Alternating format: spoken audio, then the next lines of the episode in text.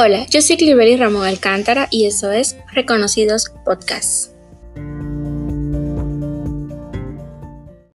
Bienvenidos a un nuevo episodio. El episodio del día de hoy está titulado Yo Soy.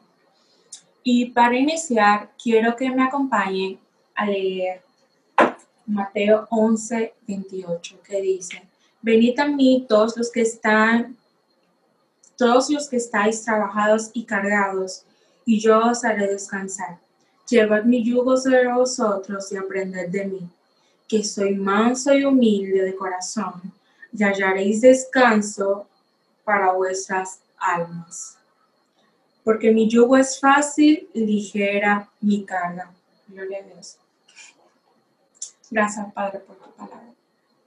Bueno, yo soy y voy a hablar de mí.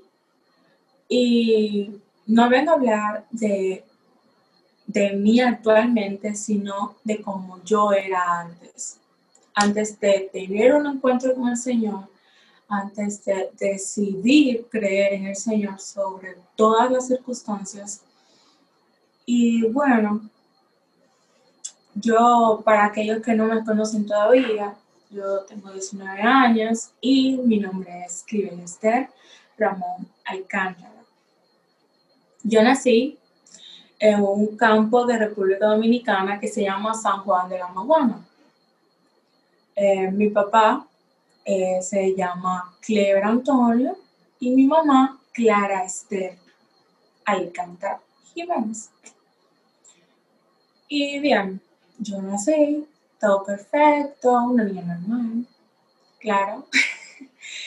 y después de unos tres años nació mi hermana, y cuando yo tenía la edad de cuatro años, por ahí, casi cinco, no estoy segura realmente, recuerdo que mi mamá estaba embarazada de un varoncito, según me han dicho, de un varoncito.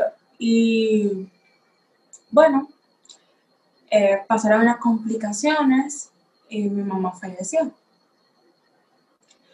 cuando mi mamá fallece, sí, yo sé que algunas personas que me conocen no saben esto. Y quizás sea una noticia muy grande escucharlo ahora, pero sí. Entonces, eh, yo lo que recuerdo realmente después de esa parte de que mi mamá fallece es que recuerdo que siempre estaba en la casa de mi abuelo, creo que vivía allá. Y también recuerdo que yo me enfermaba mucho. No tengo con exactitud muchos recuerdos, pero eso es lo que yo tengo. Y bueno, estoy allá con mi abuelo. Recuerdo bien una vez que yo me enfermé, me salieron unas bolitas en las piernas y Eh, me, la querían quitar, pero me lo estaban pinchando y eso me dolía. Yo estaba gritando mucho y solamente tengo ese recuerdo porque mi abuela me estaba cargando y me estaba diciendo, tranquila, mi hija, tranquila. Yo no sé si pasó, pero desde muy chiquita siempre he tenido como que unos recuerdos, unos pensamientos que me llegan, que a veces yo no sé si son reales o si simplemente pasó y horrible. Pero sí, eh, pasan situaciones eh, y recuerdo que yo una noche me enfermé y vino mi tía, mi tía se llama Bernadette Alcántara, y ella me llevó unos medicamentos, creo que fue, y no sé qué pasó, pero al final se hicieron, perdón que no la cámara, que eh, pasaron, no sé, meses, semanas, yo no sé, realmente yo no estoy tan segura, pero actualmente estoy viviendo con ella y con mi tío, Emanuel Mota, que si usted, que yo no le digo tío a ellos porque son mis padres yo desde muy chiquita estoy con ellos y realmente los considero padres. No, no los llamo tíos, no nada que ver, esos son mis padres. Y entonces, eh, recuerdo que me vine a vivir con ellos, yo no era de buen comer, y muchas cosas. Mientras iba creciendo, eh, recuerdo bien que yo estaba en una escuela bien bonita, con compañeros sumamente bonitos, sí, no sé, y yo me sentía sumamente extraña. Cada, la actividad que más me dolía era el Día de las Madres. Y ya ustedes sabrán por qué. Me traía recuerdos.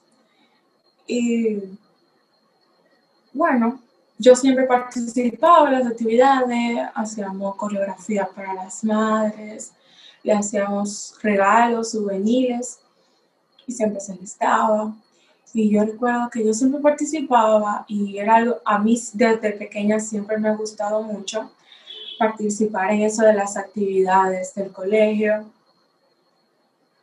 que son coreografía o cantando, siempre me gustaba pero me dolía bastante participar en esta porque yo veía al final de cada actividad cómo mis compañeras corrían hacia sus madres y la que estaba ahí no era mi mamá, era mi tía.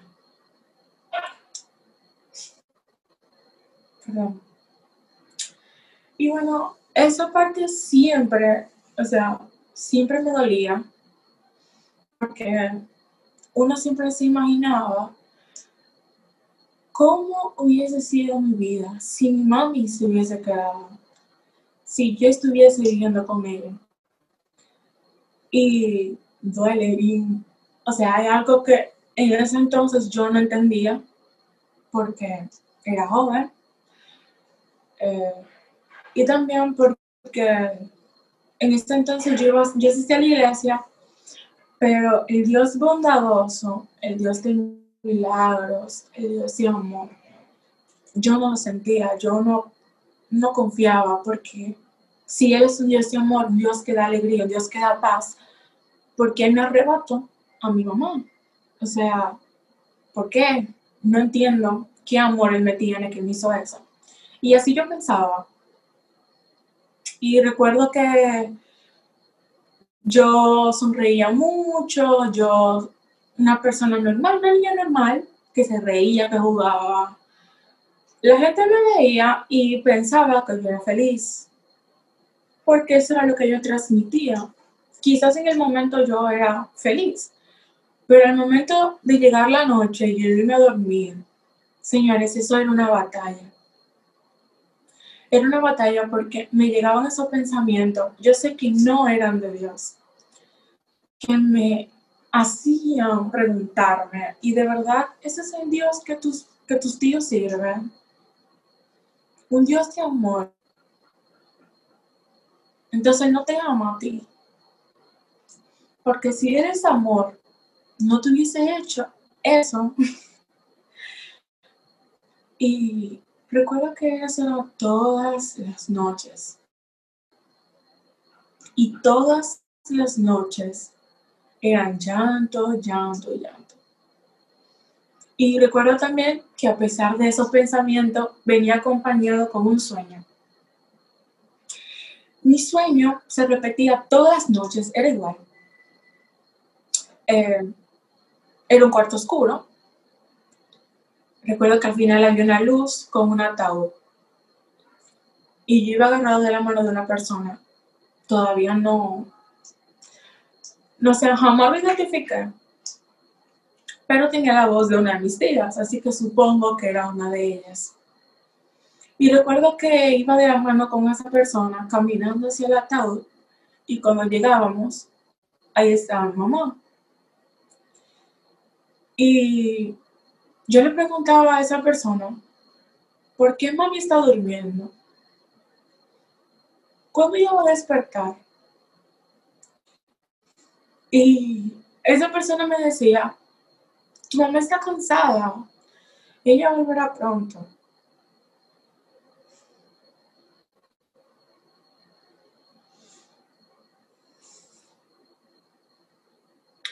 Perdón. Y bueno, ese sueño se repetía todas, todas las noches. Y yo me levantaba a la escuela, me bañaba, desayunaba, iba al colegio. Recuerdo una vez que nos estaban preparando para una actividad del Día de las Madres. Y mientras estaban preparando los regalos, que le hacíamos nosotros manuales, yo estaba en cuarto básica. Y bueno, eh, yo bajé la cabeza y como que empecé a llorar. Con la cabeza abajo, ¿sabes? Tapándome para que no me vieran. Pero se escuchaba. Entonces recuerdo que se me, se me acercó un compañero y me dijo, Cliveri, ¿qué te pasa? Y yo extraño a mi mamá. Y él me abrazaba y me decía como que tranquila. Y recuerdo que mi profesora preguntó, ¿qué le pasa a Cliveri ahora? Y mi compañero le dijo que ella me dijo que ella extraña a su mamá. Y la profesora me dijo, muchacha, dígate de eso. Y bueno, quizá yo no entendía bien por qué yo decía eso, porque según ella mi mamá era Bernarda, mi tía, mi mamá. Entonces, yo recuerdo que yo una vez le comenté a mis compañeros que mi mamá había fallecido y ellos como que, oh, yo no sabía. Y como que entendían. Pero la profesora no, no lo entendía, al parecer. Y sí, eso, ese sueño y esas experiencias siempre me pasaban, siempre. Recuerdo una vez que estaba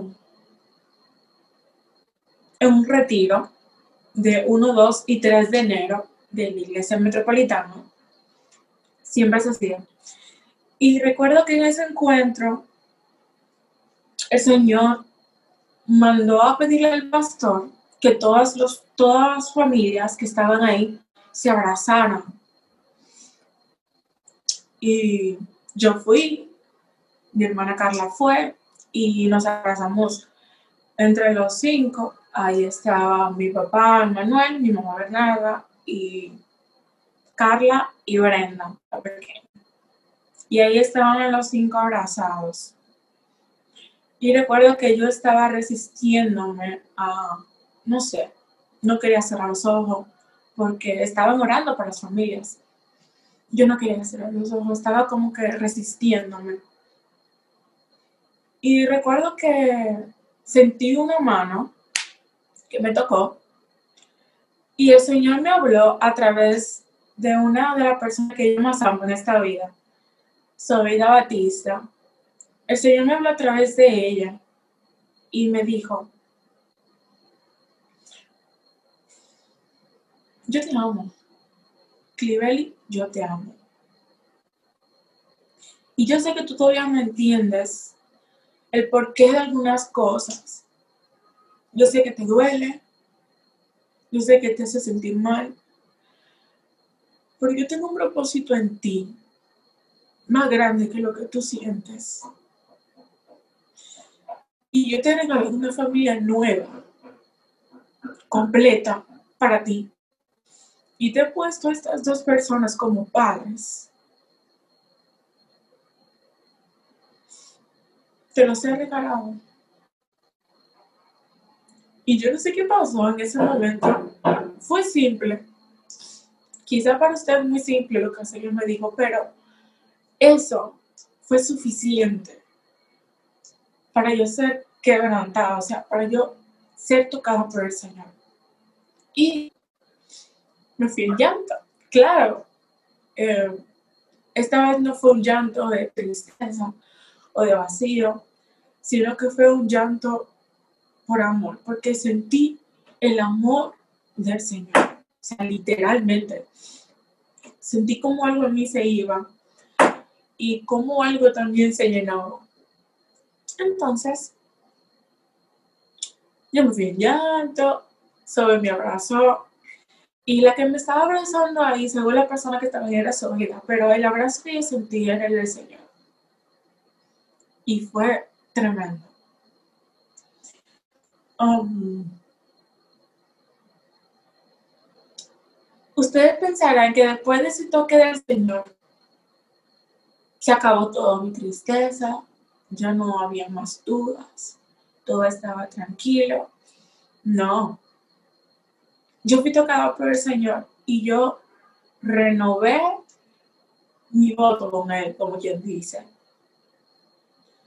Pero a pesar de eso, seguían viniendo los pensamientos, seguían viniendo las pruebas. Y recuerdo bien una vez que yo estaba en el colegio, en esta parte, yo estaba en séptimo, estaba en un colegio nuevo, nos habíamos mudado. Un cambio muy fuerte, porque de Arroyo nos mudamos a Isidro, o sea, fue un cambio sumamente fuerte.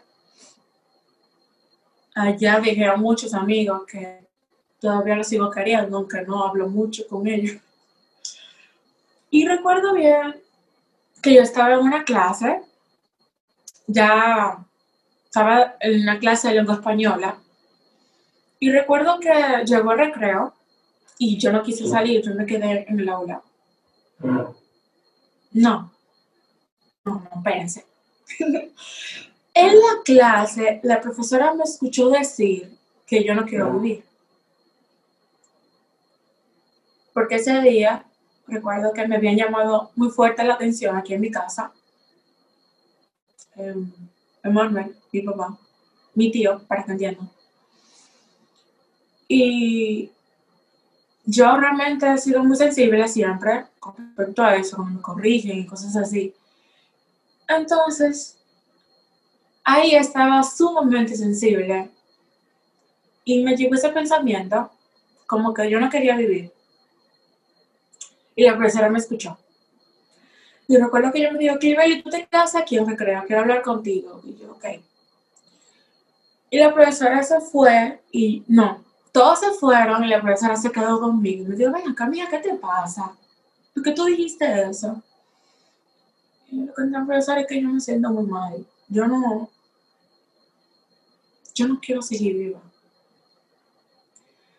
Y la profesora oró por mí gracias a Dios es un colegio cristiano. Y la profesora oró por mí. Después de eso me llamaron a hablar con una psicóloga que había en el colegio para que yo le contara lo que yo estaba pasando, cómo yo me sentía.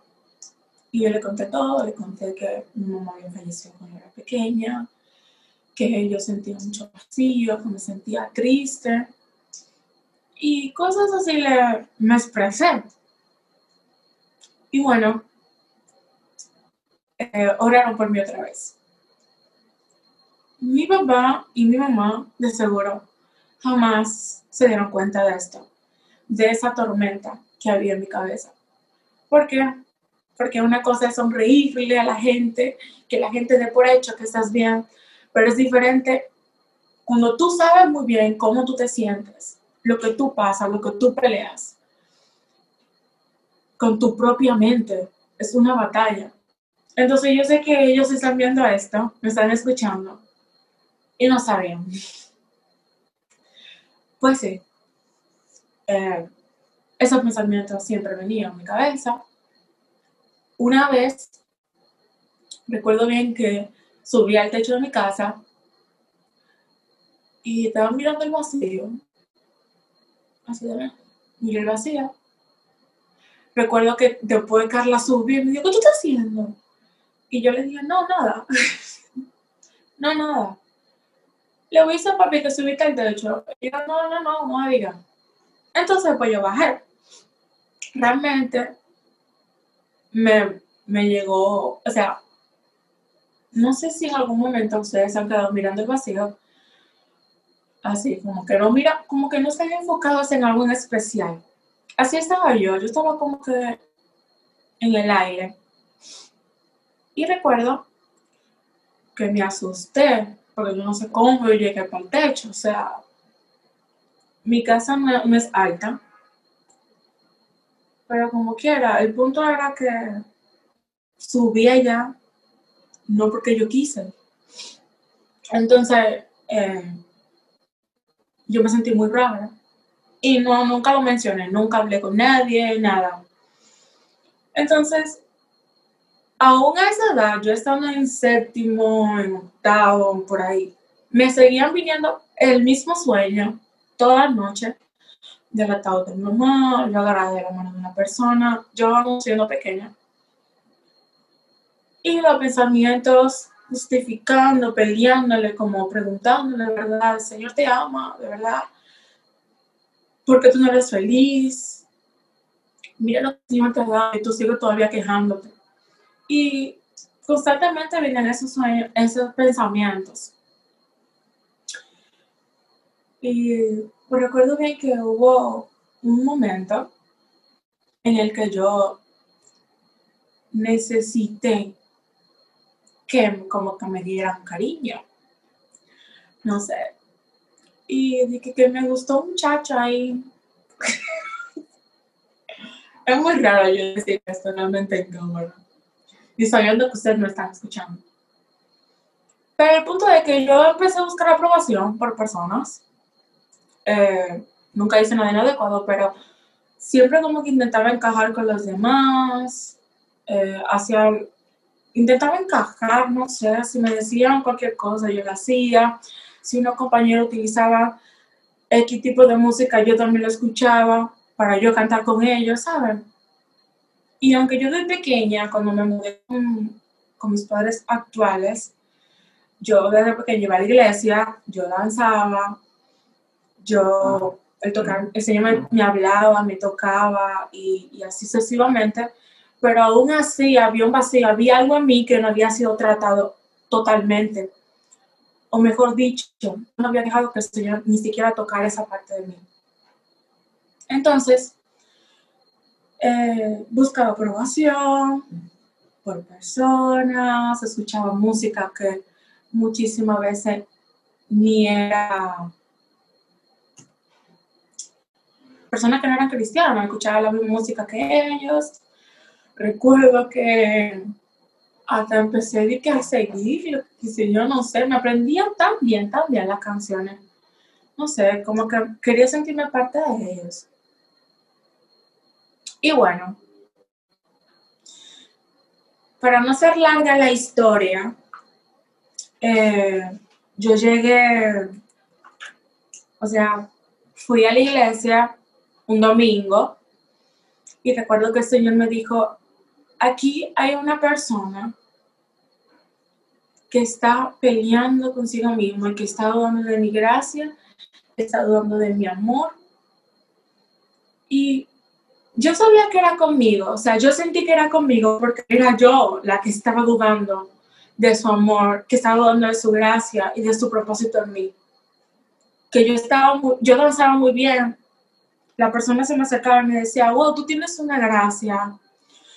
Yo hacía las cosas, participaba en la iglesia, pero había algo que no había sido completado. No sé si me están entendiendo. Y bueno, eh, como el Señor me estaba hablando aquella vez, también me fui enñando porque el Señor mandó otra vez a su vida que me hablara. Y bueno, en ese momento yo me llevé de lo que dice Mateo 11, el versículo que leímos al principio, donde el Señor te dice que todas esas cargas, que todas esas cosas que te están atormentando, que se las entregues, que Él va a llevar las cargas por ti, que Él se va a hacer cargo de ellas. Y bueno, yo empecé a vivir lo que dice ese versículo. Lo empecé a vivir. Porque una cosa es tú escuchar palabra, palabra y palabra.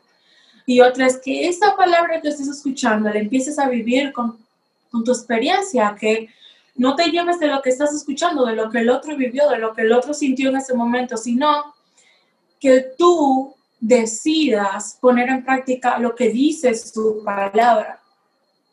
Entonces, yo cada vez que venían esos pensamientos, cada vez que venía ese sueño, yo le decía, Señor, yo te los entrego, te entrego este sueño, te entrego este pensamiento, te, te entrego este dolor.